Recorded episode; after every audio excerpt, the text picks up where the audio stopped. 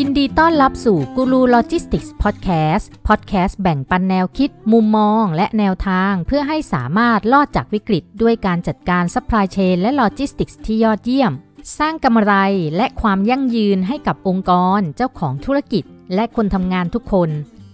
สวัสดีค่ะ วันนี้มาพบกันที่เดิมกับอินทิราสิทธิเวชที่ปรึกษาด้านการบริหารระบบซัพพลายเชนและโลจิสติกส์ค่ะ สวัสดีค่ะ กลับมาพบกันอีกแล้วนะคะ วันนี้จะมาคุยเรื่องนี้กันค่ะ เรื่องทักษะสำคัญอะไรที่ต้องมีหลังจากเกิดวิกฤตโควิด -19 ก็จากเหตุการณ์โควิด -19 เราก็เห็นกันนะนะคะว่าในในทุกๆทที่เนี่ยไม่ใช่เฉพาะในประเทศไทย แต่มันรวมถึงทั่วโลกด้วยว่า ผลกระทบมันไม่ใช่เพียงแค่กับระบบธุรกิจเท่านั้น มันยังกระทบไปถึงระดับแรงงานหรือว่าคนทำงานอย่างพวกเรานี่แหละ ทุกคนล้วนแล้วแต่ได้ผลกระทบที่แตกต่างกัน อย่างที่ได้รู้กันว่าบางคนก็เงินเดือนลด บางคนก็ตกงาน ซึ่งถ้าหากว่าเป็นการตกงานหรือเงินเดือนลด เนื่องจากทักษะเรามีไม่เพียงพอต่อความต้องการในตำแหน่งงานนั้นๆ เราก็ยังพอเข้าใจได้ใช่ไหมคะเราก็แค่ไปเสริมทักษะเราเพิ่ม หรือเราก็แค่เปลี่ยนงานหาองค์กรที่ต้องการทักษะที่เรามี แต่นั่นมันคือในอดีตก่อนที่จะเกิดโควิด -19 ค่ะ มันเป็นเรื่องไม่ยากเลยใช่ไหมคะ ในการที่จะมองหางานใหม่เนาะโดยเฉพาะอย่างยิ่งคนรุ่นใหม่ที่มีความอดทนต่อการทำงานน้อยกว่าคนรุ่นเก่า ซึ่งโดยส่วนตัวก็เข้าใจนะคะ เนื่องจากยุคของคนรุ่นใหม่ทุกอย่างมันมีเทคโนโลยีที่ทำให้ชีวิตเดินไปเร็ว ไม่ต้องรออะไรนานๆ แต่ในองค์กรที่เป็นอุตสาหกรรมการผลิตที่ต้องควบคุมคุณภาพ บางครั้งการทำงานอาจจะซ้ำซากจำเจเนี่ยการทำงานที่ต้องอยู่ภายใต้ระบบกระบวนการที่ต้องมีข้อกำหนด มีระเบียบกฎเกณฑ์ในการทำงาน เพื่อให้รักษาคุณภาพของสินค้าให้ออกมาได้ดี มีมาตรฐานอย่างที่ลูกค้าคาดหวังเนี่ย การทำงานแบบซ้ำซากจำเจมันก็จำเป็นที่จะต้องยังคงมีไว้ แต่จากเหตุการณ์โควิด -19 เนี่ย การตกงานหรือเงินเดือนที่ลดลงไม่ได้เพียงแค่ เพราะว่าคุณไม่มีทักษะหรือว่าทักษะคุณไม่ดีหรือว่าคุณอดทนไม่เพียงพอนะ แต่มันอาจจะเกิดจากการที่ต้องรักษาชีวิตมนุษย์ให้คงเหลือให้มากที่สุดในโลกเนี้ยไม่ให้มีอัตราการตายมาก แน่นอนว่าเกิดแก่เจ็บตายเป็นเรื่องธรรมดา แต่ไม่มีครอบครัวไหนที่ต้องการให้สมาชิกในครอบครัวเสียชีวิตใช่ไหมคะ หรือว่าทุกประเทศก็ไม่มีประเทศไหนหรอกค่ะที่อยากให้ประชากรของตัวเองลดลง จากการมีอัตราการตายมาก หรือว่ามีอัตราการตายที่สูงใช่ไหมคะโควิด -19 มันทำให้หลาย ๆ กิจการมีผลกระทบเนื่องจากความต้องการสินค้าลดลง ไม่ได้เป็นความต้องการสินค้าที่ลดลงจากแฟชั่นที่มันมีแล้วก็หายไปนะ หรือลดลงเพราะว่าเทคโนโลยีมันตายไป แล้วมีเทคโนโลยีใหม่เข้ามาทดแทน แต่มันลดลงเนื่องจากความต้องการมันถูกบังคับให้ลดลง เช่น ห้างสรรพสินค้าปิด ร้านอาหารนั่งทานในร้านไม่ได้ สถานบันเทิงต่างๆ ปิด เพื่อลดการรวมตัวลดการแพร่เชื้อ ซึ่งอันนี้มันเป็นสิ่งที่เข้าใจได้ในเรื่องของการป้องกันค่ะ แต่สิ่งที่มันเกินกว่าการวางแผนป้องกันของระดับกิจการก็คือโควิด -19 มันอยู่นานมาก นานมากๆ ไม่จบ ไม่มีประเทศไหนที่สามารถจบโควิดได้ร้อยเปอร์เซ็นต์เพราะว่าเชื้อโรคมันก็ฉลาดนะเชื้อโรคมันก็ต้องพัฒนาตัวเองมาเพื่อที่จะต่อสู้กับวัคซีน แล้วก็ยารักษาที่มนุษย์คิดค้นขึ้น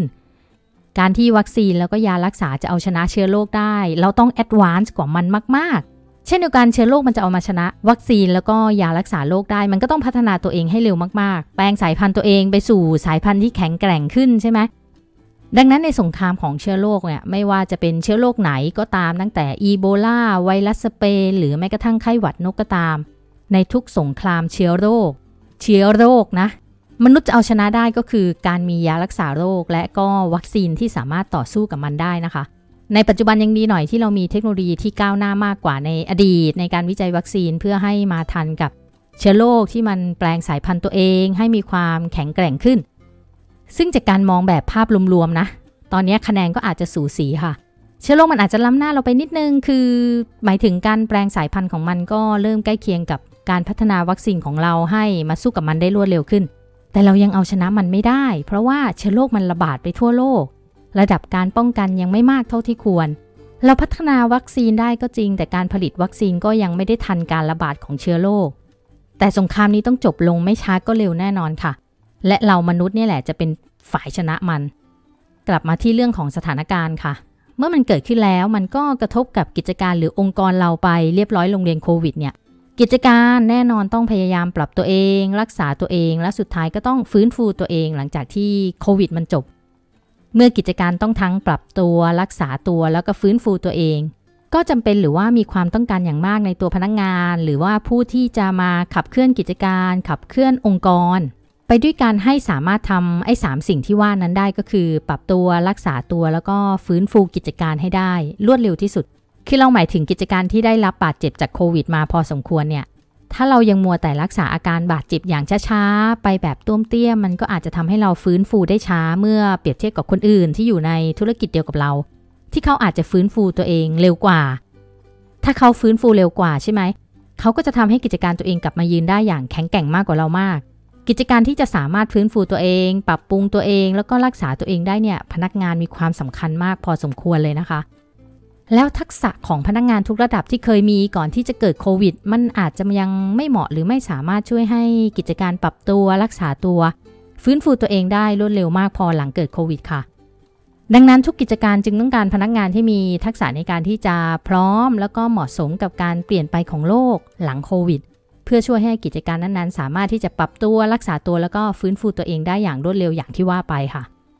เอาละค่ะ เรามาดูกันว่าทักษะที่จะเป็นที่ต้องการหลัง โควิด เพื่อให้กิจการปรับตัวรักษาตัวแล้วก็ฟื้นฟูตัวเองได้เนี่ยมีอะไรบ้าง แน่นอนว่าอย่างแรกมันก็ยังไม่พ้นเรื่องของความรู้ความเข้าใจ หรือว่าความสามารถในการทำงานที่เกี่ยวกับเทคโนโลยีด้านดิจิทัล ทั้งโซเชียลมีเดียเป็นส่วนใหญ่ หรือจะเว็บไซต์หรือจะในเรื่องของโปรแกรมที่ยังคงมีอยู่อย่างต่อเนื่องตั้งแต่ก่อนเกิดโควิดกับหลังเกิดโควิดค่ะโดยเฉพาะอย่างยิ่งหลังโควิดที่การจัดการฐานข้อมูลด้านดิจิทัลจะมีความสำคัญมากยิ่งขึ้น ราะเมื่อเกิดโควิดแล้วเนี่ย ผู้คนที่มีการใช้บริการผ่านทางออนไลน์มากขึ้น ดังนั้นทักษะที่จะต้องใช้งานที่เกี่ยวกับเรื่องของพวกโปรแกรมการจัดการข้อมูล เรื่องวิธีการการจัดการข้อมูลของกิจการทั้งเรื่องการขาย การตลาด ลูกค้า สต็อกสินค้าและการผลิต พนักงงานทุกคนที่เกี่ยวข้องหรือว่าทำงานในองค์กรเนี่ยจะได้ทำงานที่ยุ่งเกี่ยวกับเรื่องของข้อมูลทางด้านออนไลน์ทั้งนั้น ดังนั้นทักษะที่สามารถที่จะใช้ในเรื่องของโปรแกรม ทักษะทางด้านดิจิทัลเนี่ยจะเป็นที่ต้องการมากขึ้นค่ะ เป็นหนึ่งในทักษะที่สุดท้ายนะเผลอๆเขียนอยู่ในคุณสมบัติของผู้สมัครด้วยนะอย่างที่ 2 ก็คือ soft skill ด้านการปรับตัวของพนักงานค่ะ คือหมายถึงว่าพนักงานต้องสามารถที่จะต้องปรับตัวเองให้มีความยืดหยุ่นต่อการเปลี่ยนแปลงที่เกิดขึ้นกับกิจการได้อย่างมากเลย ยกตัวอย่างเช่น กิจการอาจจะเดิมขายออฟไลน์ พนักงานวิ่งขายตามร้าน วิ่งออกไปต่างจังหวัด ออกไปหาลูกค้าตัวเป็นๆพักตามโรงแรมต่างๆ เดือนหนึ่งวิ่งออกไปสัก 2 ครั้ง หมายถึงว่าเดือนหนึ่งวิ่งออกไป 2 รอบอะนะแล้วกลับเข้ามาออฟฟิศทุกกลางเดือนกับสิ้นเดือน เพื่อมาเคลียร์บิล มาเคลียร์ออเดอร์อะไรแบบเนี้ยแต่หลังโควิด พนักงานจะต้องปรับตัวด้วยการที่อาจจะมีการออกไปวิ่งขายของบ้างน้อยลง แต่ขายทางออนไลน์มากขึ้น พนักงานที่เป็นรุ่นเก่าอาจจะเสียเปรียบตรงที่ไม่มีความเชี่ยวชาญชำนาญในเรื่องของการขายสินค้าออนไลน์มากเท่ากับเด็กรุ่นใหม่ คนรุ่นเก่าที่เป็นเซลล์ขายเก่งๆ ก็จำเป็นที่จะต้องปรับตัวเองในส่วนนี้มากขึ้นนะคะ หรืออย่างการใช้เทคโนโลยีเข้ามาทำงานมากกว่าการพึ่งพาคน พนักงานเองก็ต้องปรับตัวเข้าหาเทคโนโลยี หรือว่าความยืดหยุ่นในตัวสินค้า ที่เดิมใช้สินค้าเป็นตัวนำคือ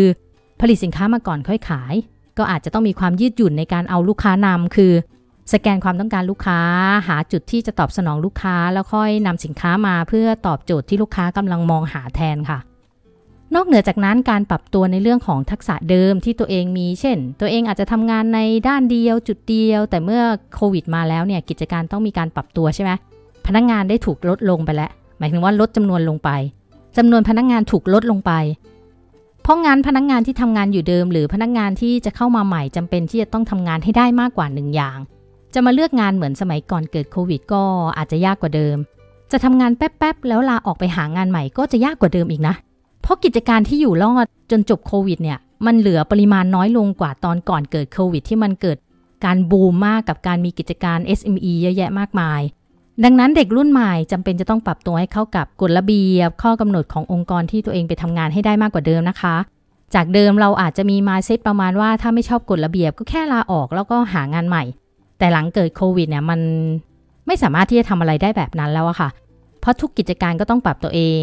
พนักงงานที่ทำงานอยู่หรือพนักงงานที่จะเข้ามาใหม่ก็ต้องปรับตัวเองให้เข้ากับการเปลี่ยนแปลงนั้นให้ได้ด้วย อย่างที่ 3 ที่เป็นทักษะที่มีความต้องการมากขึ้นก็คือในเรื่องของความคิดสร้างสรรค์ค่ะ องค์กรจะปรับตัวรักษาตัวแล้วก็ฟื้นฟูตัวเองได้เนี่ยต้องมีความคิดสร้างสรรค์ในการที่จะทำให้องค์กรกลับมาฟื้นฟูตัวเองได้เร็วขึ้น จะต้องไม่ใช่การทำแบบเดิมแล้ว เพราะว่าโควิดมันทำให้อะไรหลาย ๆ อย่างเปลี่ยนแปลงไปอย่างมาก โลกดิจิตอลมันขยายใหญ่มากกว่าโลกออฟไลน์ โลกที่อยู่บนกระดาษ โลกที่อยู่บนโต๊ะหนังสือที่จับต้องได้ ลูกค้าถูกเปลี่ยนแปลงความต้องการและความคาดหวังในตัวสินค้ามากขึ้น เดิมเราเคยบอกว่าเราได้มีการขยายพรมแดนเศรษฐกิจไปในระดับหนึ่งเนาะได้ยินใช่ไหมคะ การขยายพรมแดนทางด้านเศรษฐกิจ แต่เมื่อมีโควิดเข้ามาแล้วโลกดิจิตอลก็มีมากขึ้นเนี่ยมันทำให้พรมแดนเศรษฐกิจมันขยายออกไปมากกว่าเดิมมากการที่กิจการจะขายสินค้าแบบเดิมๆทำวิธีการเดิมๆมันอาจจะไม่สามารถทำให้กิจการปรับตัวรักษาตัวแล้วก็ฟื้นฟูตัวเองได้รอดจนเพียงพอที่มันจะคงอยู่ได้ต่อไปนะ องค์กรจึงต้องการพนักงงานที่จะมีความคิดสร้างสารรค์ในการที่จะเข้ามาช่วยเปลี่ยนแปลงองค์กร เพื่อที่จะสามารถพร้อมรับกับสภาพแวดล้อมใหม่ ความต้องการใหม่ ๆ ความคาดหวังใหม่ ๆ จากลูกค้าหลังเกิดโควิดค่ะ ตัวพนักงงานก็ต้องหมั่นหาความรู้นะ เปิดโลกตัวเองให้กว้างมากขึ้น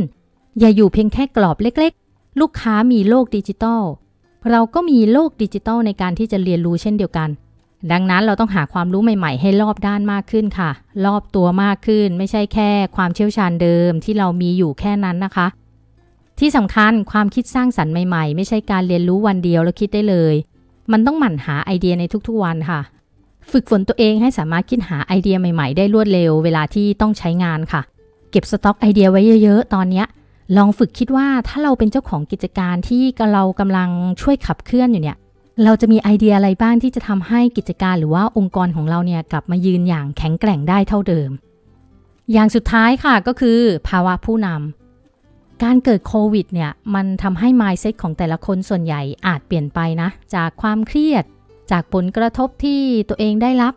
จากสิ่งที่เราส่งต่อ mindset ของเราไปยังคนอื่น จากการใช้โซเชียลมีเดียมากขึ้น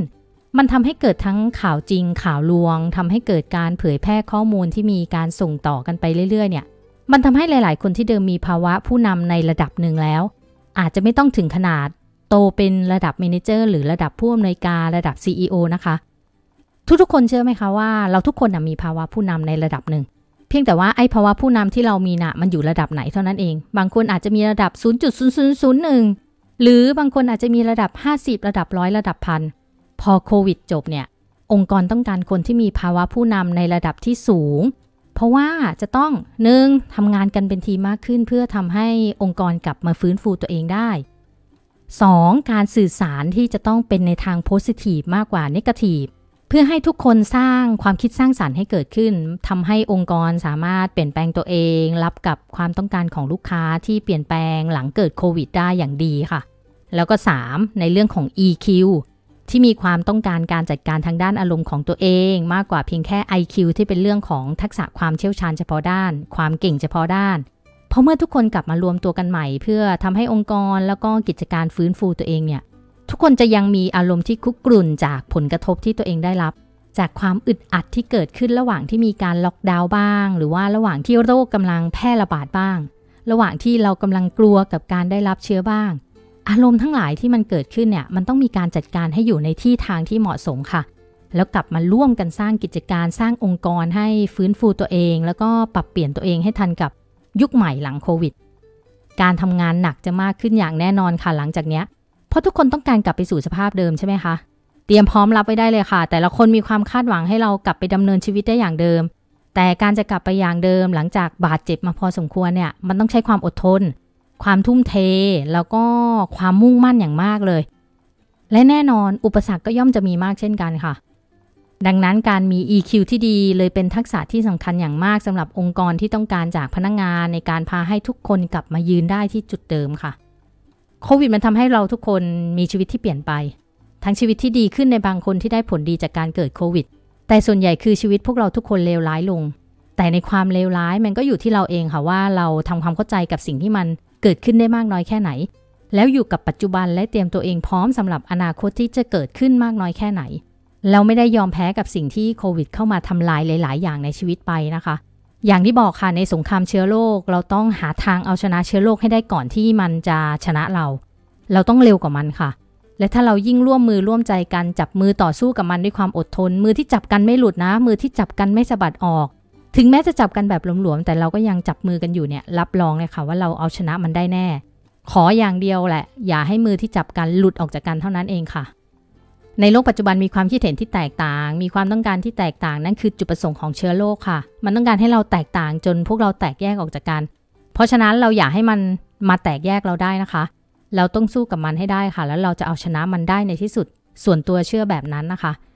ระหว่างนี้ไปฝึกทักษะเพิ่มกันเถอะค่ะ ไปอ่านหนังสือเพิ่มนะคะ ไปหาข้อมูลความรู้เพิ่มเติมค่ะ ไปเรียนออนไลน์เนี่ยทักษะที่สามารถเพิ่มมูลค่าให้เราได้มากขึ้น เรียนฟรีก็มีเยอะนะออนไลน์เนี่ย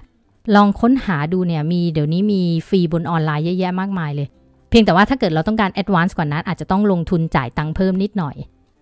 มาค่ะ มามาเตรียมตัวให้พร้อมกันเลยค่ะ